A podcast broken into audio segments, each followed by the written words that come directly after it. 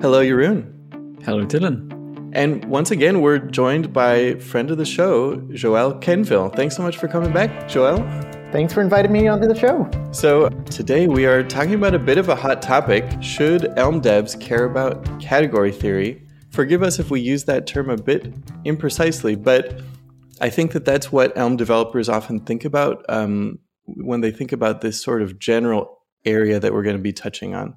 So let's dive into it. So, so what what do we really want to talk about here? We're, we're kind of talking about some patterns that we use as Elm developers or could use how would you sort of describe overall this sort of concept of category theory or how it might be useful for an Elm developer? I think there's value in recognizing patterns in our code and when they repeat. Part of that is that we can then use things we know in one context and apply them in another. Right. Right. So so basically what what we would hope to come away with here is a better understanding of some tools for abstraction that we can use as Elm developers. And maybe maybe just a a clearer understanding of some abstractions we're already using.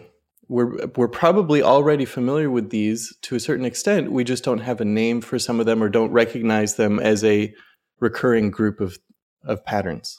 So is that how you think about them as a as a as a group of patterns that you can use to identify common common abstractions?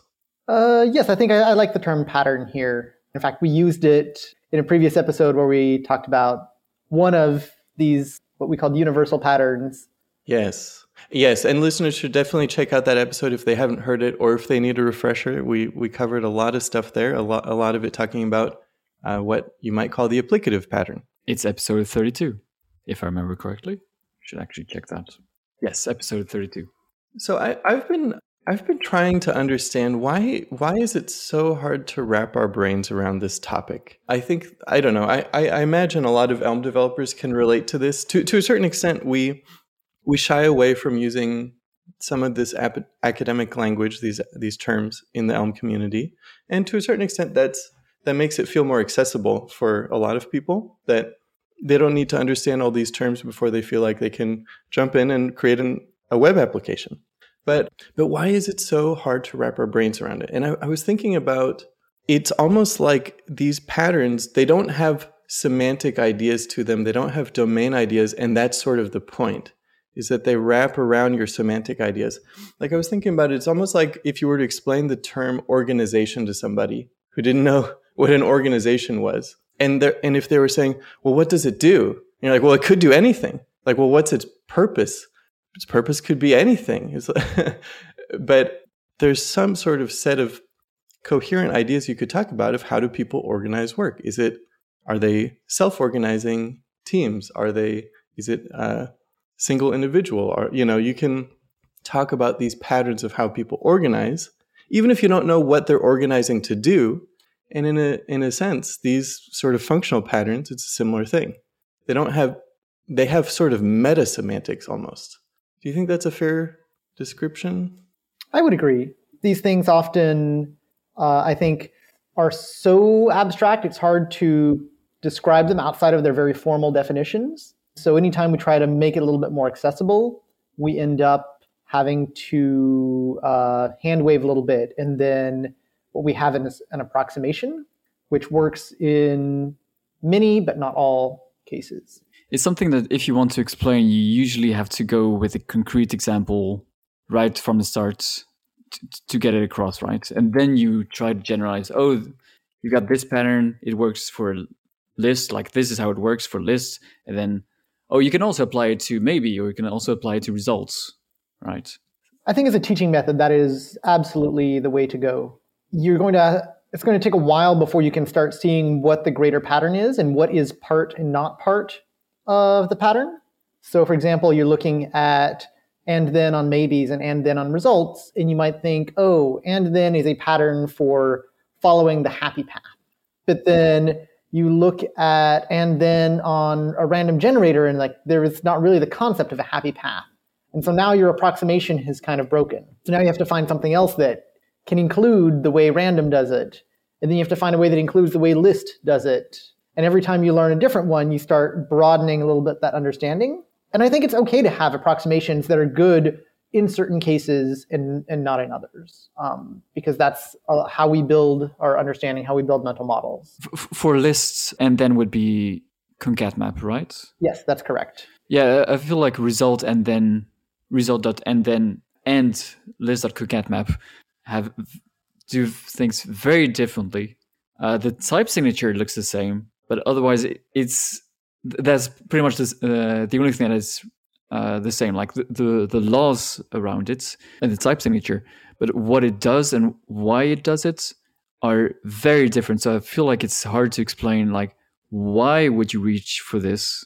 And it's more like, well, this is a useful function, and it has this type signature, and then, well, result has the same one. It just you don't you just don't use it for the same thing, but it behaves somewhat alike what happens is there's certain behaviors that are true across all of these, and that's where some of the your intuitions can come across um, really nicely, and you can build other things on top of them, regardless of whether it's on maybe or list, because certain things hold true. So a classic one that you'll see is, uh, for example, flattening a nested maybe. You would do and then identity. Um, that is the thing that is true for any and then function. Uh, if you have a nested list and you want to flatten it, you can do concat map identity. You want to flatten a result and then identity. So that holds true for all of them. Right. That's like a law for that pattern. If we're if we were to get into the jargon. Yes, yes. And I think one thing that's interesting to note with these things is that they're like really formal definitions typically are a combination of some base description of ah, maybe it includes a type. I forget if you have to have a type. Uh, but typically it's one or two functions and then what they call laws, so things that must hold true for that function regardless of what you pass into it. Yeah, so things like associativity and identity and sort of like laws of logic and mathematics. And these things have their foundations in these more, they're not just for writing computer programs, they're for logic and reasoning and mathematics. I actually have a hard time uh, understanding where where the, the relationship with mathematics comes from, because like you've got mathematics which works with algebra and set theories, I guess, mm-hmm. and then you've got maybes and and then, and I'm like, th- th- there's some connection somewhere that I'm missing, and I don't know where it is or what it is there's a whole world of mathematics uh, outside of just like manipulating pure numbers. Uh, so even if you talk about sets, a function is a transformation from one set to another. Right. So, so, from numbers to strings and strings to numbers, and for instance. Exactly. And now once you start thinking of transformations between sets, uh, that's where some of these more category style things come in. I want to say, and this is getting to the, the edges of my knowledge of what real category theory is, that it's sort of a layer of abstraction on top of the idea of uh, sets and functions as transformation between sets. So there are other mathematical, I'm going to call them objects, uh, that can be transformed into each other in a similar, with a similar style of relationship that functions and sets have. And category theory is sort of like a, a meta framework for being like, oh, you know, I don't know, groups are to something. I'm, I'm throwing random terms here. to you know, th- these things relate to each other in a similar way as functions and sets uh, relate to each other. Is my like very fuzzy understanding of what uh, like mathematical category theory is. My understanding is also that in the programming world, we've kind of diverged a little bit from that, and that what we tend to call category theory doesn't necessarily map perfectly cleanly onto mathematical category theory. Do you have examples where it doesn't map cleanly? No, because I don't actually understand mathematical category theory. Uh, okay, that's that's fair. One of the things I wonder about is how much how much would these things naturally emerge if you just if there was no such thing as this sort of history of category theory and all these terms and concepts and things that had been sort of developed over the years. And all you had was the Elm language. And you had those basic building blocks for creating programs. Would the same patterns emerge naturally? Or, or are they somehow tied to the fact that we have all these ideas that we developed before and we try to apply them to this new context. So someone said, "Let there be Elm," and then y- you you invent the, the future. Yeah, yeah. My guess is that they would still emerge, particularly something like uh, map. Uh, it's such a common style of operation that someone would write that abstraction because they're tired of writing a case expression to unwrap, do a thing, rewrap. Yep. Exactly. That's my uh, suspicion as well. And and if you think about things like, okay, your um, your way of doing control flow is, you know, if expressions and case expressions and and function calls, basically. You know, you don't have any exception handling and that sort of thing. Well, okay, so then you need some sort of way to do and and then is going to pretty naturally emerge from those basic ingredients it seems like the, so uh, and I think that that gets at at the conversation today is how can we sort of understand these groups of things together as a pattern rather than just all right, I do and then and I do that over and over. How can we understand that as the relationship between how you do that with a list and how you do that with maybe and how you do that with a result? I think what Jeroen shared earlier uh, about working with each individual type and then as you work with them, you start understanding or seeing the greater pattern. Uh, is the way to that's the way to learn it. Mm-hmm. Mm-hmm. And then after that, where it gets interesting is once you've done three or four, you can start thinking when you move to a different domain that has these same functions. Well, I already know how and then works on maybes and lists and JSON decoders. I wonder if it works the same uh, on tasks and mm-hmm. then you at that point that's when you see how good your understanding really was and i've had that sort of magical experience of helping out someone in the elm slack i think this was with the test fuzzers um, for writing um, fuzz tests and i'd never used the library and someone was asking for help and i was able to solve their problem even though i'd never used the library did not know how fuzzers worked because I, I knew these patterns. Right. Yeah. I think you compared it to JSON decoders, mm-hmm. Right? Uh, yes, it may have been JSON decoders. It may have been uh, random generators. I forget which one I compared it to in my mind. Right. I mean, it it's a pretty neat mapping from a, a test fuzzer in Elm to a random generator because it's, I mean, I'm pretty sure it's the same thing under the hood. I think you can just pass in a random generator, right? But the same overall pattern applies, of course. Yeah. So uh, I've been I've been thinking about like, is this read a couple of explanations of like like there was one sort of explain it like I'm five type post that I found kind of interesting. But one of the things it was talking about was it, it was saying it's a messy world out there. And what if we wanted to create a sort of nice, happy place where we could not think about that messiness, where we could just think about simpler things and then shield ourselves from that messiness in that space. And so it was saying like, you know, if you have if you have a result or like a JSON decoder, there are all these like messy things that are happening with the outside world in a in a JSON decoder. All these ways that it could fail and whether it's failed and that uh, all the state of whether um, it's gone through and tried to do something that wasn't available. That's very messy and it's stressful to think about all those things. What if we could just forget about that and happily just, you know, give it a function for transforming our data and call map, call json.decode.map and pass in a plain old function that takes a value and pretends that everything is nice and happy and shields away that complexity of the ugly world outside. so I don't know. I, that that sort of clicked with me. I, that felt like a pretty good way to describe like why do these patterns exist? Why are they useful? I think this goes into what I was mentioning earlier about approximations, and that that sort of picture assumes that the you're talking about situations where uh, there are potential failures. Right, right. So maybe result to a certain extent even JSON decoder or task. That's not really the the what's happening with say a uh, random generator, where mapping is not trying to ignore failures it kind of does something different. Right. I sort of got into the specifics of failure with JSON de- decode, but the um, the sort of explanation was talking more about messiness as a general concept. And he was saying that, like, that messiness means maybe the thing exists, maybe it doesn't.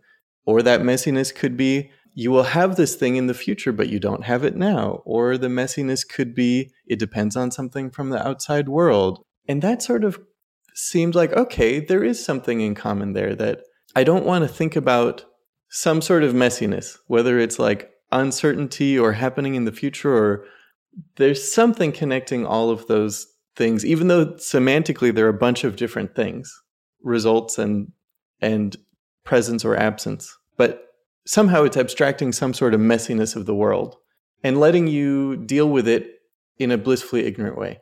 I think what you're referring to as messiness here is what in slightly more formal context people will refer to as context. So it's they'll often refer to a parameterized type like maybe or random generator as context wrapped around a, a value. And that context might be the fact that it's present or not. It might be the fact that it's a future value that you may or may not have, all sorts of things like that. That's very kind of hand wavy, and I think context is such a broad word that it's not always useful to use. But yeah, it's that thing like if you've got a your type A, oftentimes your type is adding some kind of extra context about the A. Right. And naturally, if if you're dealing with these things, I mean, in a way, if you're dealing with them in a more declarative way, if you're if you're dealing with things in in an imperative way, then you just go and and do things, and you don't necessarily need these kinds of abstractions in the same way. The, the, the abstractions that emerge look different, I think. But if you're dealing with things in a declarative way, essentially what you've got with a lot of these things that can be transformed in these ways is sometimes you can't directly apply a transformation you know, perhaps with something like maybe you could under the hood because it's it's just a wrapped data type. But with something like a random generator or JSON decode value or you know something like Elm UI with context that's able to read things from the outside world that sort of represents a future value, tasks, things like that. You can't just map the thing because it doesn't necessarily just exist for you to interact with it directly right away. So, what you would have to end up doing if you were dealing with these things without these abstractions is you would have to basically unwrap a function and rewrap the function over and over all over the place. So, it really does feel like on a desert island, a lot of these same patterns would emerge if you were working with these basic tools and you wanted to do things in a declarative style. I think you've done an episode on the concept of combinators, right? We briefly touched on combinators when we had you on last, but we haven't done a full episode on specifically that topic. Okay. Well, you've written an article about combinators. Yes, I, I have. Yes. So I think, in a sense, many of these category theory ish things could be described as universal combinators. I'm hand waving a little bit uh, because there's this is not quite true, but uh, and then and map and other functions like this. I guess they're not always combining two values, but they're sort of in that world and they're sort of common utilities that end up being useful on many different data types. Also, going back to something you'd mentioned earlier about different laws and how they're often like very kind of mathematical, logical sounding things, a lot of them have sort of very practical implications, even though when you read the law, it sounds like reading a math theorem. Uh, so, for example, the map function has a law that says that mapping the identity function should equal the same thing as calling the identity function. Basically, mapping identity does not change anything. And a really interesting implication of that is that uh, your map function can change uh, items inside your type, but it cannot modify the general structure of your what you've been calling the context. So, for example, a list, you cannot add or remove items from the list uh, using map if you do, you've violated the law because otherwise you're mapping identity. It shouldn't change anything. But if you've dropped items from the list, that, that thing would be violated. You, you can also not reverse the list if you want it to be a map because otherwise it's not an identity function. Yes, that's right. So a map makes sure that the list uh, or whatever collection stays in the same order, regardless of whether you call it with an identity or not. Right. And similarly, uh, you can't change a just to a nothing as part of a map hmm Right. or okay into an error or anything like that. Uh, you can only modify the wrapped value, which is a really interesting thing that comes out of that. And if you had it implemented as a test suite or a, a fuzz test, uh, you would find that if your implementation does modify the overall structure, your fuzz test will start failing. Yeah. When you do implement these uh, kinds of functions on on a on a type that you made, do you write fuzz tests or do you write anything to make sure that those laws are applied and true? I like to write fuzz tests that follow the laws. Um, that's a good way to find out that you're you've implemented according you've implemented the function according to spec. Because there's there's nothing, at least in Elm, saying that oh th- this type has a map function. There's nothing saying that this respects the laws of the map function. Correct. Right?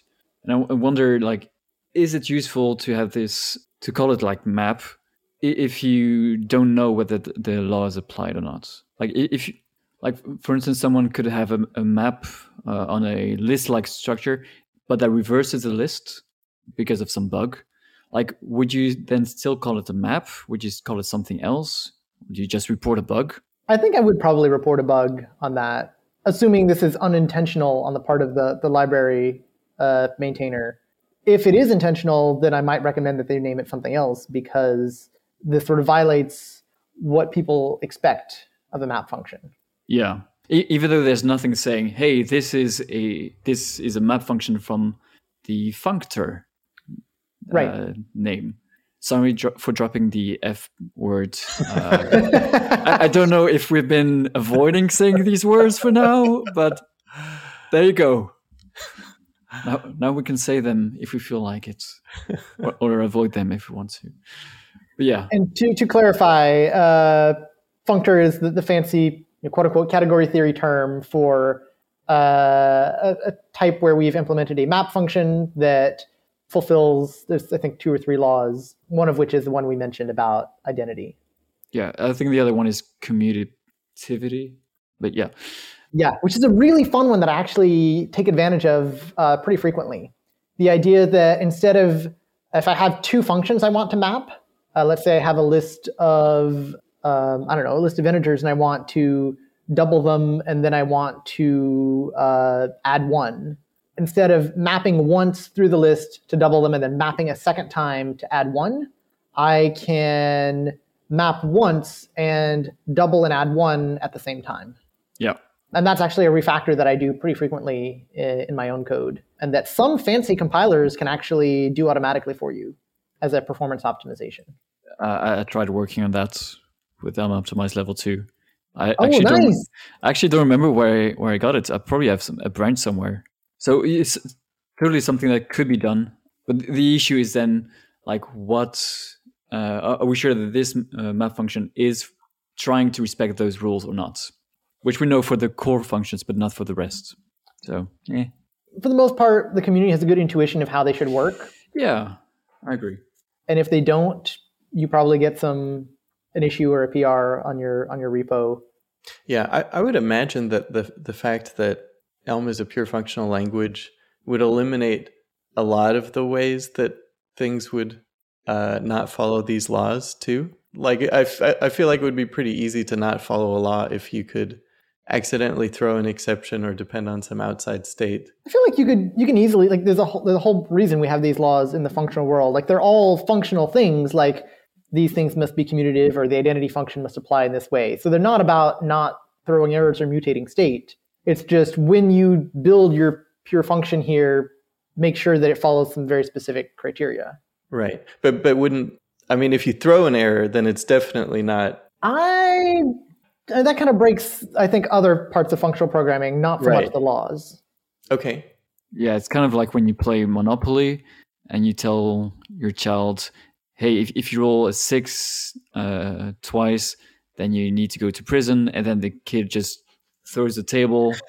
right. Like- like- right. Who, who cares at this point? Right. That's a good good analogy. So one really interesting thing that comes out of uh, this like very broad definition of like here's some laws and a few functions that must follow those laws is that for any given type, there may be more than one valid implementation that follows the laws and the signatures and all this stuff. So there is no, not necessarily a single, uh, for example, applicative uh, implementation for lists. Applicative being like map two, right? Yes, uh, okay. map two. So in Elm, when we map two uh, with two lists, we're effectively zipping them together. But it's also possible to do a map two in a way that's doing a Cartesian product. So all the possible combinations from the two lists. Mm-hmm. And that's what Haskell's map two does. And both of these are completely valid. In fact, uh, Martin uh, Janiczek built a package uh, that has a list.zip and list.cartesian to showcase the fact that both of these are different ways of having map2 that work uh, in different contexts you know yeah. And the proof for that is that they respect th- those laws and that they have that special type, type signature right? Yes. Th- those are the only cr- criteria the name doesn't necessarily uh, need to match maybe then in Elm, no, the name doesn't have to. Yeah, match. no, because there's no concept of functors or anything. Right. Uh, in Martin's package, what he's done is just created two modules with that expose functions that operate on the same data type. That way, he can reuse the name in a different namespace. So you've got uh, list.cartesian.map2 and list.zip.map2. Oh, cool. Gotcha. I, I, thought he had done like a map Cartesian or map. Uh, Ah, uh, yeah, zip. yeah. No, in this case, he just used the namespace and used the same name, and it, they both act on the same core list type. So it's not hmm. like each of them have a. There's not the concept of a Cartesian yeah. list and a zip list. Gotcha. This also happens a lot for one of the uh, simpler patterns called monoid, which is built around this idea of like combining items. Uh, so I think what you need is you need a some sort of combining function that can combine two values of a type. And then you need a sort of empty item that when you combine it with something else is equivalent to identity. And for example, looking at numbers, uh, you can add two numbers together. That's a form of combining. And if you add zero, you don't change your number. And so addition for numbers is a monoid, but it is not the only one because you could do the same thing with multiplication, Except in this case, your sort of base element that when multiplied doesn't change is not zero, it is one, because any number multiplied by one is itself. So, and I, I actually like monoid as a sort of example in that we often tend to think of these sort of categories as inherent to the type, but it's not really about the type itself. It's like a thing you can layer on.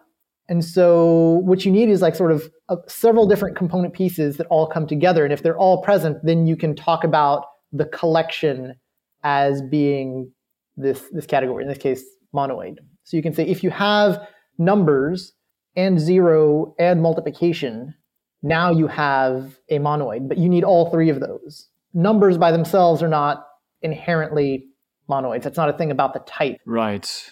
Like like you could have um some special kind of numbers uh, that you cannot add. Right. In fact, you can uh, define uh, a number type. Yeah. And just not implement the addition function. Exactly. Yeah. And then it would it wouldn't be a monoid. Exactly. The interesting thing is that someone can provide a type in a package and not write some of these functions, and so it is not a functor or a monad or any of these other things. But then I pull down this package, and in my application, I write one of these functions to act on this third party type. And all of a sudden, within the context of my code, it is a functor because now we have all the pieces. That's a great point. If you have the building blocks to, to implement that function, obviously. Yes, yes. Mm-hmm. Um, so, for example, I could create a maybe type and publish it without the map function on it. And then you could decide, well, I need to map over it. I'm going to write a map function for your maybe type. Obviously. And now it's within the context of your code, my maybe is a functor. Or the mm. it is yeah, the the combination there is. I sometimes find it is an easy approximation to talk about uh, these things as adjectives rather than nouns. So I can say this type is monadic not this type is a monad because it has these functions. So this is like an attribute of it rather than being like an Mhm. inherent quality. Yeah, it's not like you, you create a type and you say, okay, this needs to be monadic, this needs to be blah blah blah. It's you add the function, and therefore it is monadic. Right. Uh, therefore, right. it is a monad. I think you can talk about it in a noun sense to say, oh, I have the maybe monad, but at that point, you're not talking about maybe the type. You're talking about this sort of the fact that I have a type and some functions, and they all follow the, the laws. And I think that gets confusing to people when you talk about the X pattern. So there's an interesting example that when when I realized this, it sort of hurt my brain a little bit, which is that um, the Elm GraphQL selection set is inherently not monadic because it represents a, a selection set represents both the request for saying I would like this data and the decoding to say, okay, I'm going to turn this into an Elm type from the server. But because of that, you can't and then that. Uh, you can't you can't say get this user's role and then make a follow up selection set because inherently, well, I mean, I guess I guess that would represent multiple requests to the server, Right. but inherently a selection set represents a single request to the server. So it is inherently not monadic, not just because it's not exposed, but that operation doesn't really fit in that uh, abstraction. particularly because in the, the rules that you've set up for what a selection set does, you don't want multiple requests to be done. Exactly. Everything has to be done within a single request. Yes. And by the monad laws, an and then would imply a second request, which is a thing you don't want to do. Exactly, exactly. So the the semantics that it would imply for the outside world would not fit into the the desired semantics for for the library's goal to not the whole point is you don't want to make repeat requests to the server. You want to make a single request to say exactly what you need. And j- just to clarify, that is not an issue, right? No, it's not. Uh, it's not and- like there there is no and then and therefore there's a problem with your uh, library, Dillon. right. Well, I mean, it's just a constraint and it's just one building block that you can't use. And sometimes it is quite convenient. Like, I don't know, when I, when I think about, um, when I think about these patterns in sort of layman terms, I think about I'd really like to have this concrete data, not this wrapped data thing. I want give me the actual data you've got, and then let me continue on and um, do something with it. Or, I mean, of course, as we've discussed, these um, analogies fall apart because sometimes it's continuing, sometimes it's dealing with presence or absence, sometimes it's dealing with failure or success. But you know, timey wimey, you get the idea, something along those lines. But you can't do that. You can't say, "I'd like to take this thing and then and then I'd like to perform this check and fail if if I don't have this thing." You just can't do that. You have to find other ways to solve it. So, like, it, it, just changes the way that you approach solving certain problems. I think there's a really interesting thing here that goes back to the why is it useful for Elm programmers to learn these concepts? And we can kind of get it just by the signature. But given the fact that someone might know the definition of what and then does uh, in general, or familiar with its signature, and that they know that in your library, a selection set represents both a request and parsed data. With those two facts, I can tell you that and then is going to involve multiple requests.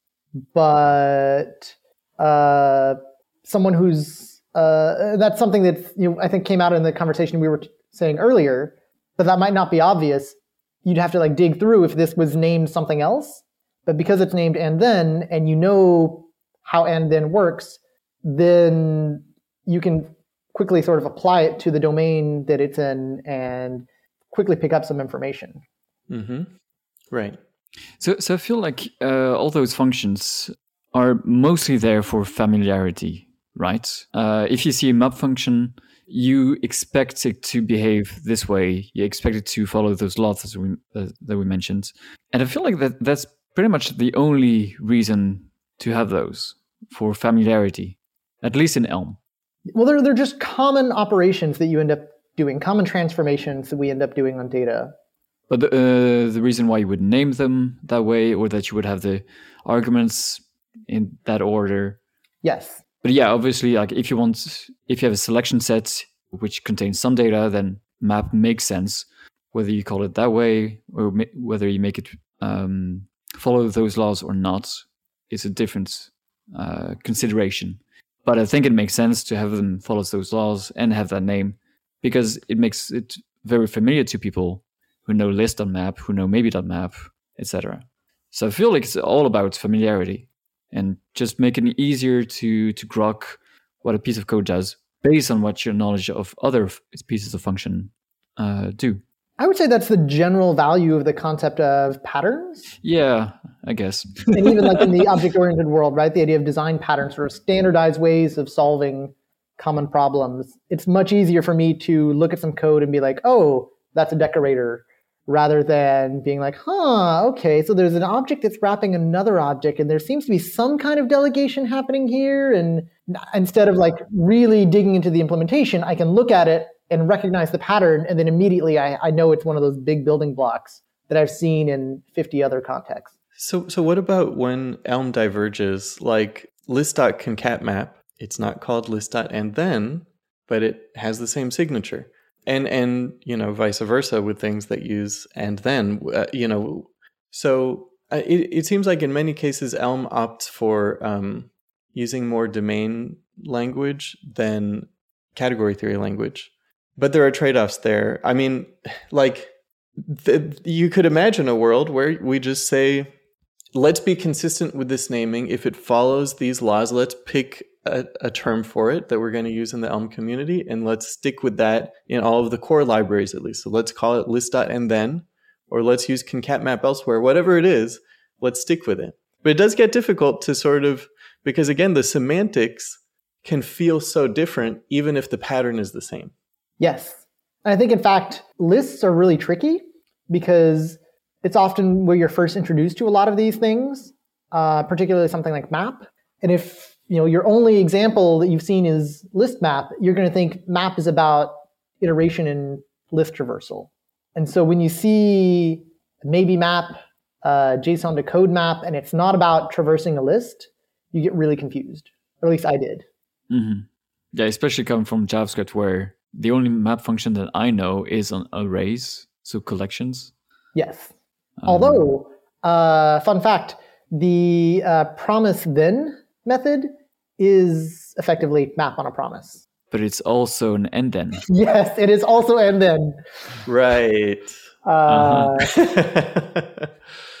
so is it what kind of? Uh, it's monadish. it's monadish. But the uh, the exception part isn't really well behaved. The errors don't really map cleanly. I don't know if that breaks any monadic. It kind of does, yes. As an as an approximation, you can say that promise then is like a it's similar to a monad. It's similar to a functor, uh, or similar to map, similar to and then. Because you can do promise dot resolve to get just the unit value, and you can do then on the promise to continue. Where it gets interesting if you compare it to, say, Elm's task, which is very similar to JavaScript's promise, where Elm task has two very separate functions for map and, and then. If you're looking at some code and you see that it applies a task map, you know that, let's assume these tasks are just HTTP requests. You know it's only making one request and then applying a transformation to the result of that request. Map cannot make a second request because of the functor laws. But can, can you clarify why? Because if you made a second request, it would end up, let's see. I think if you made a second request, you would end up with like a doubly nested uh, task. Yeah, so you would have a task over task. Right. Which is mm-hmm. actually why uh, some languages, instead of calling it and then, will call it flat map because it's do map but with an, an, another task. And then you've got this nested thing and you have to flatten it down.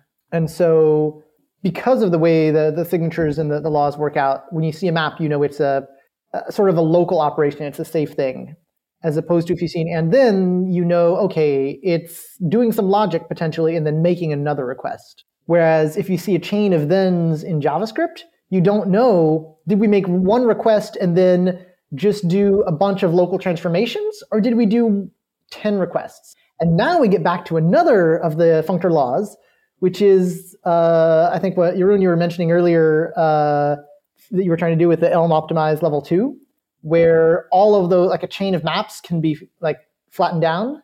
Uh, and what you can do is all those functions that were in each of the maps, just pull them out into a separate named function. So in Elm, if I see task and then just task map, task map, task map, like five of these, I can just look at all those five functions, create my own named function, pull all of that out, and say there is one transformation that gets applied uh, at the end of my request.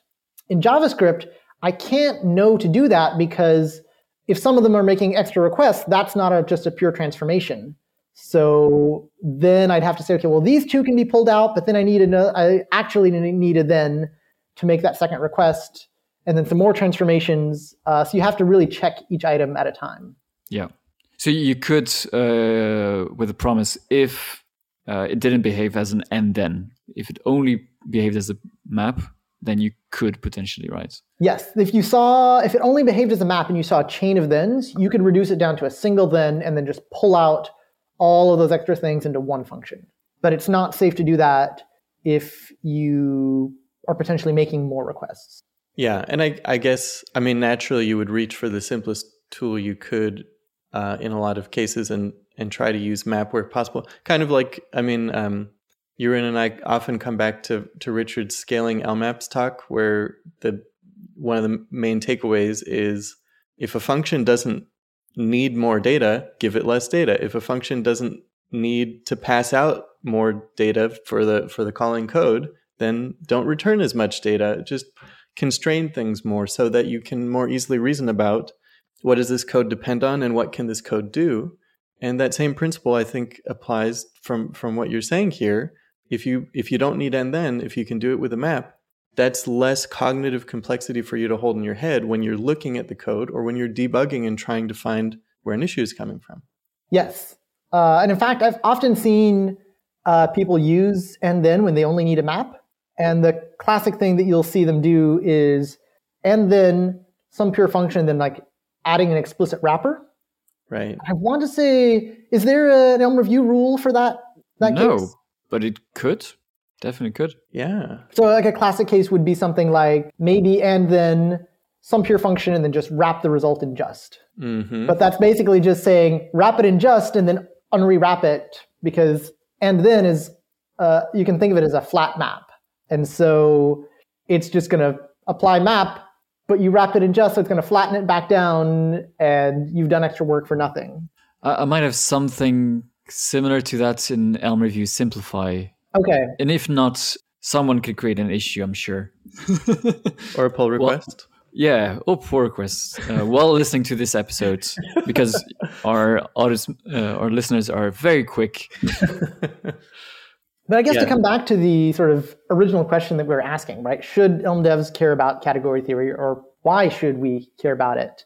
One thing that really helps is to, because you can recognize some of these larger building blocks and patterns, you can immediately gain some much deeper insights into how the program works and what it does or doesn't do just by looking at some of these function names. Right. Yeah. That's a great takeaway. I, I feel like in the Elm Slack, I've seen some conversations which I will not be able to remember. So I can't give it an example where someone asked like is it possible to have a function that does this or does that with this type? And people say well no that is not possible because you're missing some constraints on your type or on your functions.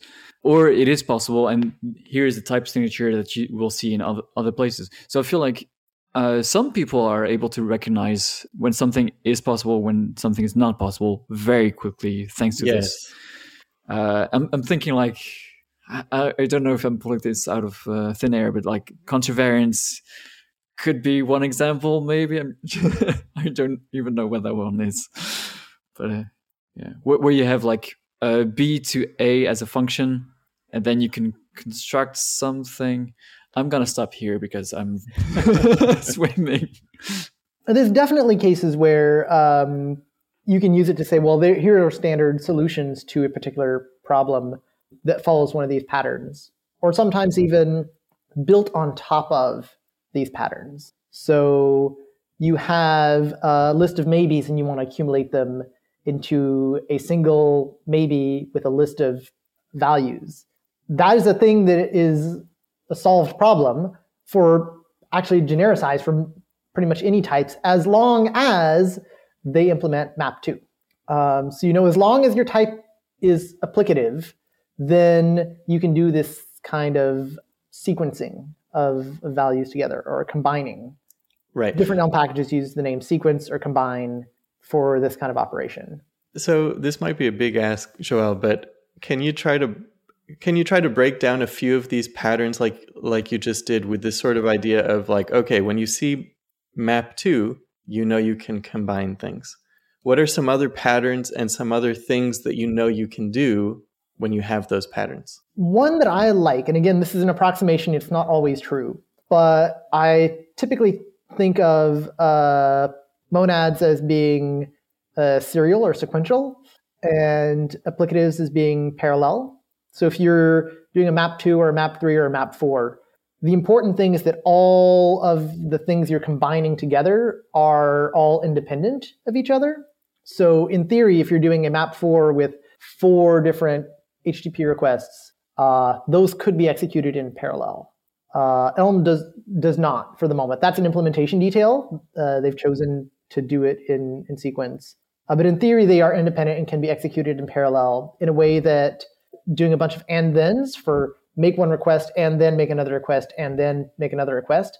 They must be sequential because you can't make the second request until the first request resolves because you need data from the first request in order to even construct the second one. So there's like an inherent dependency chain in and thens that you don't have with uh, map 2 or map 3.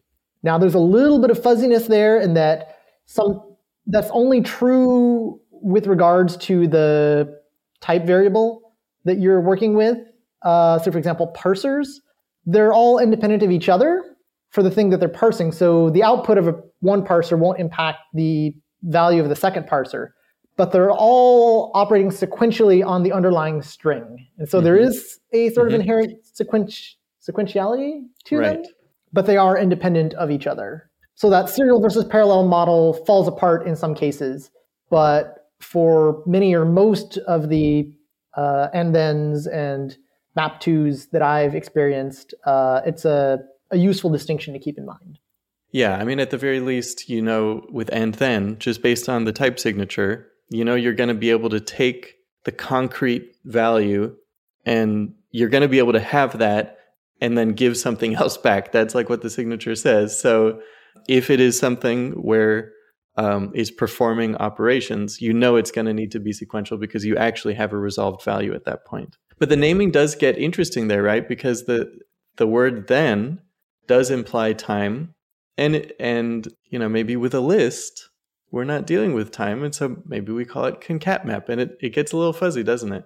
Right, right, and even something like uh, maybe, right? You're not dealing mm-hmm. with uh, something that's in the future Right. There is an implied sort of fact that the second maybe is going to be resolved after the first one because there is that order that's there. Uh, so maybe then kind of makes sense there. Right. But the the general thing you're doing is you're taking a somehow resolved or concrete or present value or whatever that that fuzzy thing represents and you're able to return a new one of those with then. So okay, cool. So that's sort of this when you have a, a monad, you have and then. That's what you can do. What are some of these other patterns? Um, so we talked a little bit about monoid earlier. The idea of we have some combining function, and we have sort of a base case that always does nothing when combined with another value. Is there a username for the combining function? Do you know? Uh, what is it? The uh, oh, I forget what it is. Uh, the the base case is sometimes called mempty in, in Haskell, and they have a name for the other one. I don't know if those are standard names or if that's just the Haskell names for it. But what's interesting about this is that it may have actually kind of set off a, a light bulb in your mind. The idea of a combining function in a base case, more or less what folding does. And so if you have a monoid then you can inherently fold collections of that uh, or lists of that type using that monoid. So most of the classical sort of fold function examples will show like summing a list is effectively just applying that monoid to things. Uh, but you can also multiply things. Something like asking, are all values in a list true according to this predicate, or are any of them true? Now you're effectively folding the Boolean operator or or the Boolean operator and. And on Booleans, and is a combining function, and anding a value uh, with false returns, uh, sorry, anding a value with true returns whatever your value was. Uh, so anding values is a monoid, and same thing with or. Oring a value with true returns self, and or is a way to combine two booleans. Oring So- a value with false returns self. Yes, Oring a yes, value with true returns true. Yeah. Yes. Yeah, I got it reversed. Right, right. Yeah, no, that's that's you had a fifty percent chance. and I got it wrong with both. You were very unlucky. so, like, would a set be another example of that? You can have an empty set, and you can union a set. yes. you right? Yeah, you, you can union, a with set. empty set. You cannot insert an empty element, but you can union two sets, right? So you could form a monoid for sets with union as your combining function and empty set as your, I guess, identity value. You could, I'm not sure for some of the other set operations if intersection works or not. I mean, I, I think effectively you can you can think of um, union like or and intersection like and. Yes. So it's probably possible. Um, yeah, I have to think about that. Uh, where this is really interesting is that functions are themselves monoids because you can combine two functions with function composition Right. and And you, You can, combine them with identity. Yes. And I've actually used this uh, on, in fact, this was not even like a functional programming thing. This is a Ruby project. And I had to do uh, this like complex uh, search form with a bunch of search parameters. And the way I'd often solve this in Ruby was just like a bunch of like if else statements, like if this parameter is there, try to filter your results through this way. But then like all the combinations get really weird uh, and it gets really messy. So instead, what I ended up doing was creating a bunch of query objects, which are, you can think of them almost like functions, but they operate on the database, and made them composable. And then based on the parameters in the URL, I would just construct a bunch of these and then fold through them to combine them all together, effectively just to compose them with the empty query as my base uh, value that's how I built up my my search. At the time, I didn't know about monoids. I didn't really know that much about folding. Even it just kind of worked out. But years later, when I learned about monoids, I was like, "Oh, that like really cool search thing I did in a Rails project once. That was monoids plus folding." Uh, it's worth noting that folding doesn't always have to be on a monoid. I think that's a common misconception. You can fold things that are not monoids because there are some operations that don't follow the monoid laws where your base case isn't won't necessarily be identity. And so folding is a broader set of things, but monoids are always foldable. Yeah.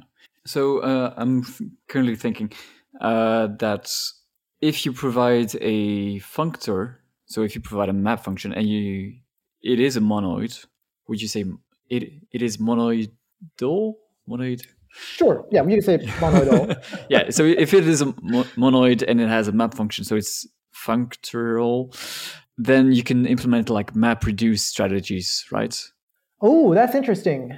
And now I'm re- now I'm realizing that uh, in Elm Review, when uh, I ask authors to to create the rule, uh, I ask them to provide something that actually looks like def- give me a initial value, so kind of a neutral value ish, yeah, For the context. Yeah, for the context, the Mhm. project context Mm-hmm. and I also ask them to fold them, uh, a way to fold them, and internally then I do like map reduce to combine these together.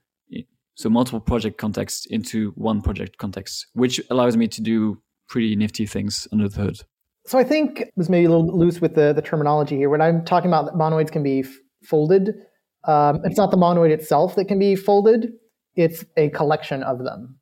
So yes, numbers yes. are not foldable, right. but a list of two, numbers is foldable. Yeah, right. two numbers are foldable together into one. Well, two numbers can be combined monoidally with addition. A list of numbers can be folded using the addition monoid or folded with the multiplication monoid or however you want, whichever one you want to use. Right. Given that you have an operation that allows you to combine them, you can fold them. Given that you have a monoid for some values, a list of those values can be folded. So to your, your example earlier, the it's your collection, your list that's uh, a functor, and the items in the list that are monoids. And then you can do your map reduce. Yeah, this gets really powerful once you start noticing some of these pieces. And sometimes you notice like, oh, my type could be made, or you, there's an operation that would be really nice if these things were monoids, but they're not. But also, I know that they could be if I implemented one function. Mm-hmm.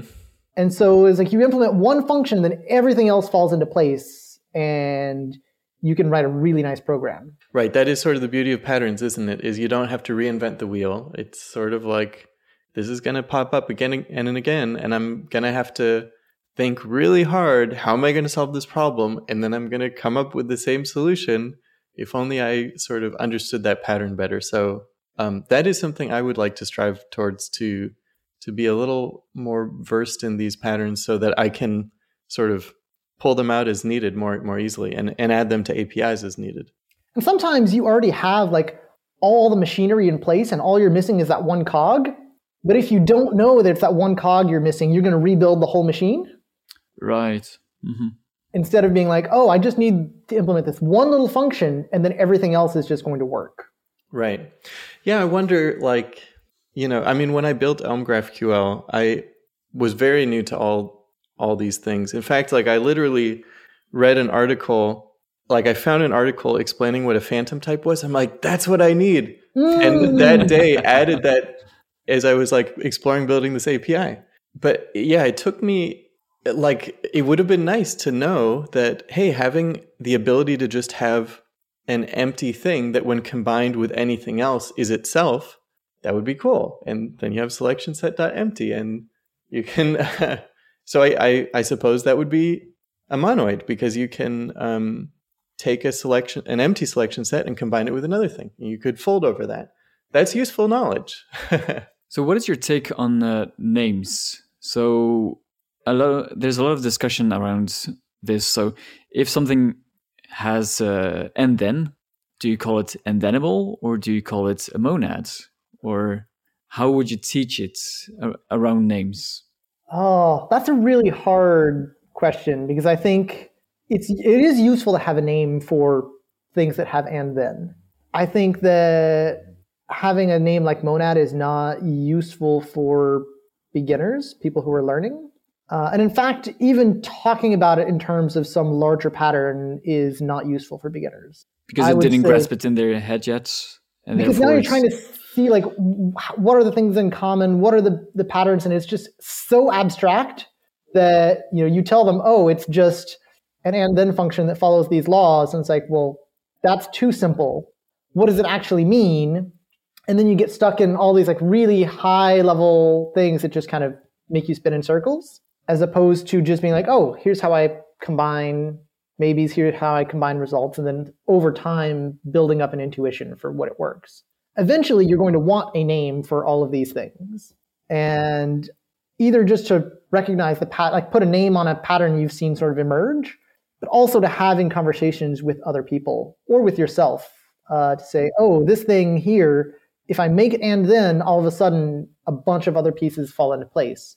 Or you're doing review for someone, you're saying, you're doing a lot of work here, and it looks like you're chaining things in a monadic sort of way. Uh, and I've used this uh, with people who know what the term means in non functional programming contexts because it is a very useful term. Right. I guess there's also just the fact that if you want to know more about the pattern, if you want to research more, then Googling and then is not going to give you much, but Googling monads will give you a lot of resources. Yes. Unfortunately, most of those are not going to be helpful. That's a different thing. yes. Yes. Uh, I think also what's sometimes tricky with these things is that a lot of the literature around these terms is written in a very kind of formal language, like it's written almost by academics for academics. I remember uh, I gave a talk last fall on folding and a particular sort of style of folding, uh, which I didn't mention in the talk, but it's called a catamorphism. And anything that I read on folding and catamorphisms got really deep. Even the ones that are claiming to be like written for programmers in an accessible way. And you get a few paragraphs in, and we're talking about how F algebras compose and arrows. I'm just completely lost. So sometimes when you dig in on the terms, most of the material that's out there is not written for people like us who are trying to write programs in the real world. And I wish there were more tutorials out there that uh, try to give more of a practical introduction to some of these concepts. Yeah. And I, I feel like you've written a few. I've, I've tried. You know, the, the talk I gave about folding was uh, exactly that. It was trying to yeah. say, let's take these concepts and make them accessible to people and you know not worry too much about the formal definition of what a catamorphism is, but instead how is it useful? You know, my example was working with trees, uh, and particularly uh, inverting a binary tree on a whiteboard in one line of Elm. That was my my selling point. Yeah, we'll definitely link to that talk. Yeah, it it is it would be so nice to just have it written in plain English in one place. Like, here are all these kind of common patterns. Here's what they look like in Elm. Here's here are the kinds of problems you can solve with them. But this conversation has definitely been illuminating. So thank you so much for coming on to illuminate these things for us and, and dive in. It's been a pleasure. Thanks for bringing me on. Uh, are there any concept that you would recommend people learn first? And do you have any resources? Because he said it, it's very hard to find resources. So if, if you have good uh, links, that would be useful. I'm a big fan of just digging into uh, Maybe. I think it's a great place to learn, particularly because Maybe uh, exposes its constructors. So you can manually unwrap it and manipulate it and sort of see how it works under the hood.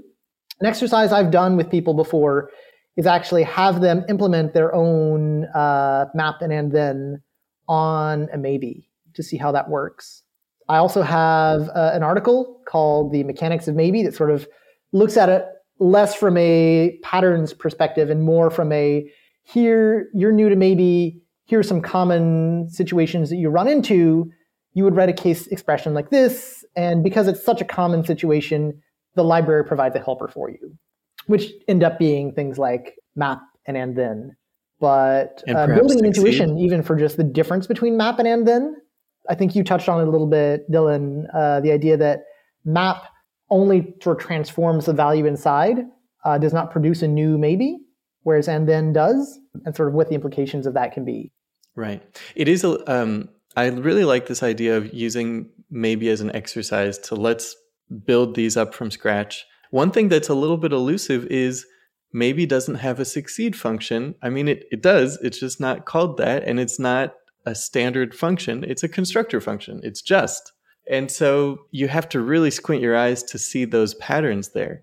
Yeah, and the reason you bring it up is because the definition, the strict definition for what a monad is, requires an and then function and some form of constructor. Right. Um, we've sort of not mention that out loud on the episode, but that's what the, the formal definition says. And for some types that don't expose the internals of the type, for example, task or JSON decode, they will often expose a succeed function, which is a constructor. Right, exactly.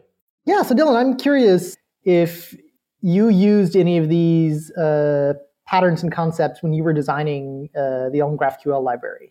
You know, I I wish I even knew what these things were back then. They were much fuzzier in my mind at the time, like just conceptually and category theory and those things. But even just the patterns themselves were less clear in my mind. So I I had no idea about these things. And the original Elm GraphQL, which was called Graphqelm, it had um, it it had these core concepts of like you know making it safe to query for your GraphQL data and having phantom types to protect that you're querying for the right in the right context in these things. But it really didn't have any of these properties of that we've been talking about of monoids and functors and all these things. It was like so a selection there was a selection set and there was a field. And those were two different concepts. Did you have that uh, sort of nice pipeline API back then?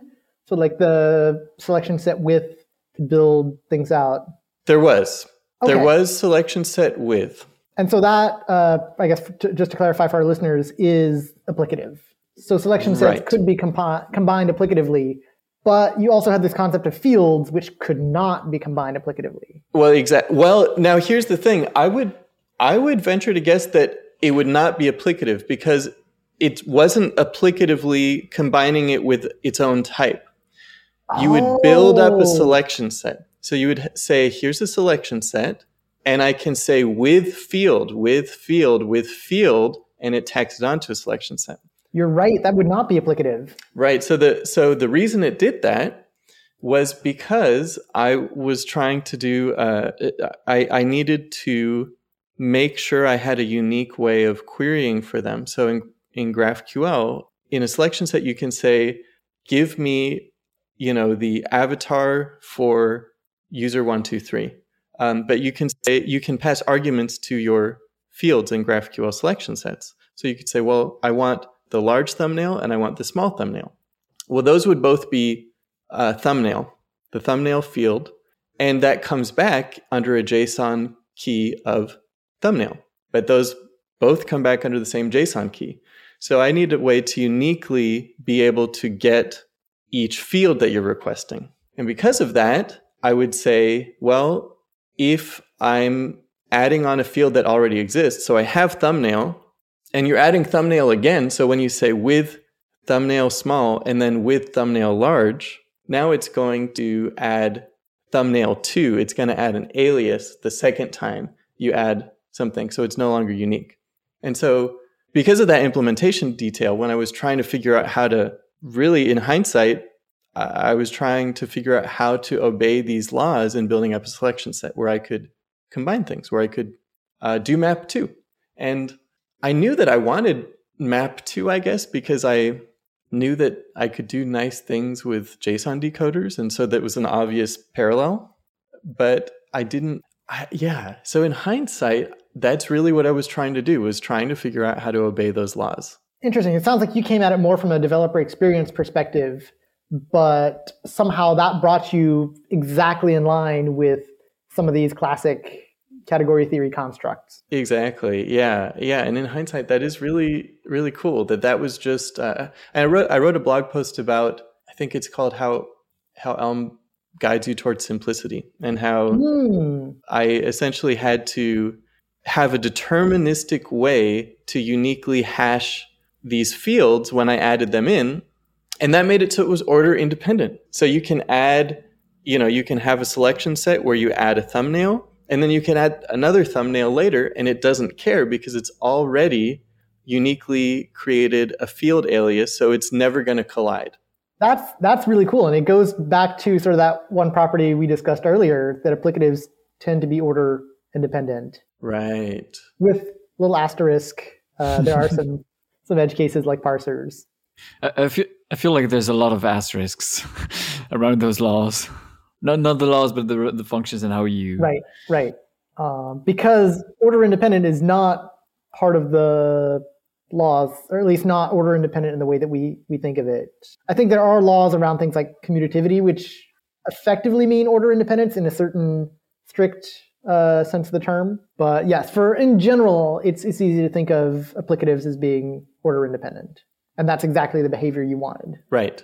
Yeah. Exactly. And and things just um, bloomed at that point. It just felt like the the whole library before that it's it became so much nicer to work with and now so there used to be this concept of a fragment uh, of a fragment selection set so so graphql has concepts of a fragment and you could like build these fragment selection sets. And I don't even remember exactly how you did that. It is the kind of thing that it was like you had to build up a fragment and then explicitly combine it with it, and it would deduplicate these things. And it, it was a, a very difficult problem because how do you combine two selection sets when you've already sort of built up the decoder that's expecting to be querying for the, the JSON that comes back from GraphQL, but now you you've already sort of built up this decoder.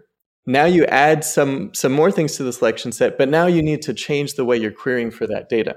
So it's very messy. So suddenly the whole concept of a fragment went away, and you could just say, well, all you've got is a selection set. There's no such thing as a field. There's no such thing as fragments. You've got a selection set which can be empty, can be a single field, or it can be a collection of fields. And suddenly it became so much simpler to work with, and the fragment just becomes expressed as a selection set. So, so I wonder what questions you could have asked yourself to fi- to come to the same conclusion earlier. Mm. Like, yeah, that's a great question. Yeah, like what would have made me realize these things? I mean, looking back on it now, I guess if I had some more knowledge of these category theory ideas in a way that I could understand for how do I help users solve problems. And that, that might have pushed me sooner to kind of find ways to, to follow these laws.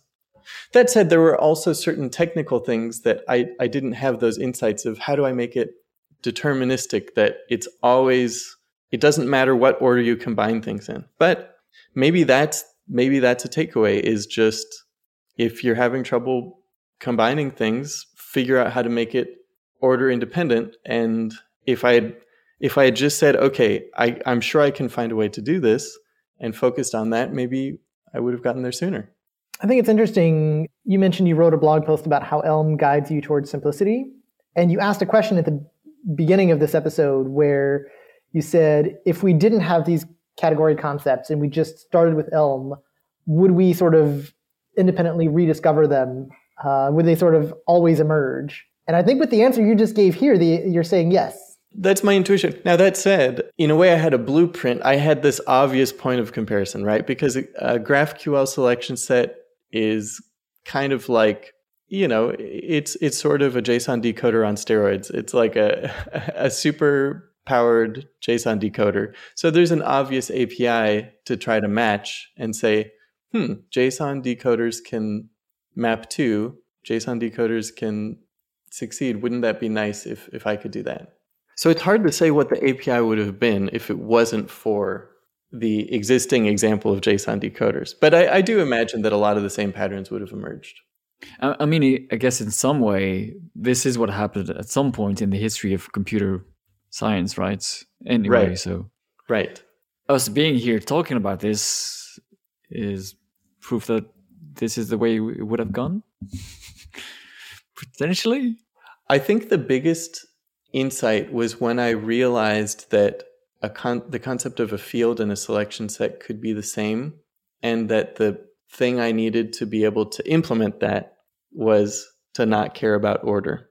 And uh, and when I just sort of stubbornly focused on that and said, there's got to be a way. I, am going to try to find out a way to do that. And I'm going to explore every option. For a while, I was exploring do I need to sort of hold some context of what um, fields have been queried and lazily build up the decoders? And can I even do that? And, but uh, eventually I just kind of held with that goal and, and it took me there. What about Jeroen? What about um, Elm Review? Are there any places you think you could have sped up the way you developed certain parts of that API if you'd had these patterns in mind? Probably a few. Uh, I know that uh, I have something called a context creator, uh, which is basically an applicative. I think. Yeah, it's an applicative because you you start with some uh, with a function and you say I want this, I want that, I want this, and then something to construct it to to, to combine all those information. Uh, I remember that was a bit tricky to implement. And I'm not even sure that I, it turned out exactly how I wanted it to be. but yeah, the, that would have been helpful at least. And then internally, uh, I'm pretty sure I've implemented plenty of category theory things that are just not exposed, but that would have been helpful for me. It's quite easy to even sort of accidentally implement these things, right? Because there's such useful types of functions. It's there's almost like a gravity pull towards those sort of mm. optimal points. Yeah. Um, so the odds of your implementing a map if you didn't know what map was are pretty high. Yeah, it's it's also because we have we don't have that many ways of building things. I mean, we don't have mutation, so that reduces a lot of what we can do. That's true. Um, we don't have for loops, so yeah, how do you map things from lists? Well, yeah, you're gonna reinvent mapping at some point. Yeah, it would be cool to maybe maybe that would be like a good write up or something is exploring which of these patterns do do APIs that we've built inadvertently implement. I'm sorry I invented applicatives again. That's a great commit message right there. Whoops, I created a monad. Is this like uh, the phenomenon of like things becoming crab like in the natural world a lot? I'm not familiar with this one. I, I have been uh, become familiar with that one recently, and I've been I keep hearing about it ever since. it, it, basically, the idea that uh, all animal species tend to evolve into something that very much looks like a crab. So basically, a, a crab is like a kind of a perfect being in a way, an optimal being, and everything just gravitates towards that. Is is a corollary that all programs will eventually be migrated over to Rust? Very probable. it's all making sense now. All right. they they chose their logo well, at least. I, I really like that idea of getting to the basics and uh, trying to to derive these things by by solving a real problem. Are there any references for these more formal things? Do you sort of do what we all do and click a bunch of links and have a thousand tabs open in your browser to learn about these things? And I've written a few articles uh, digging into that. Uh, I've written one on uh, two perspectives on map functions, so sort of two mental models that I hold. I've written one about Elm's universal pattern. We use that as an inspiration for a previous episode. So those are all, I think, more practical uh, entryways into these concepts. Uh, I also made one on what happens when you run out of map functions, which is digging into what uh, applicative is uh, in a very kind of concrete use case. So those are all, I think, useful articles uh, for getting some understanding of what these things do um, in a very practical and in this case elm centered uh, environment. Yeah. Yeah we'll link to all those those are great resources. Awesome. And and uh, where can people follow you and learn more? Any and any other links you want to share?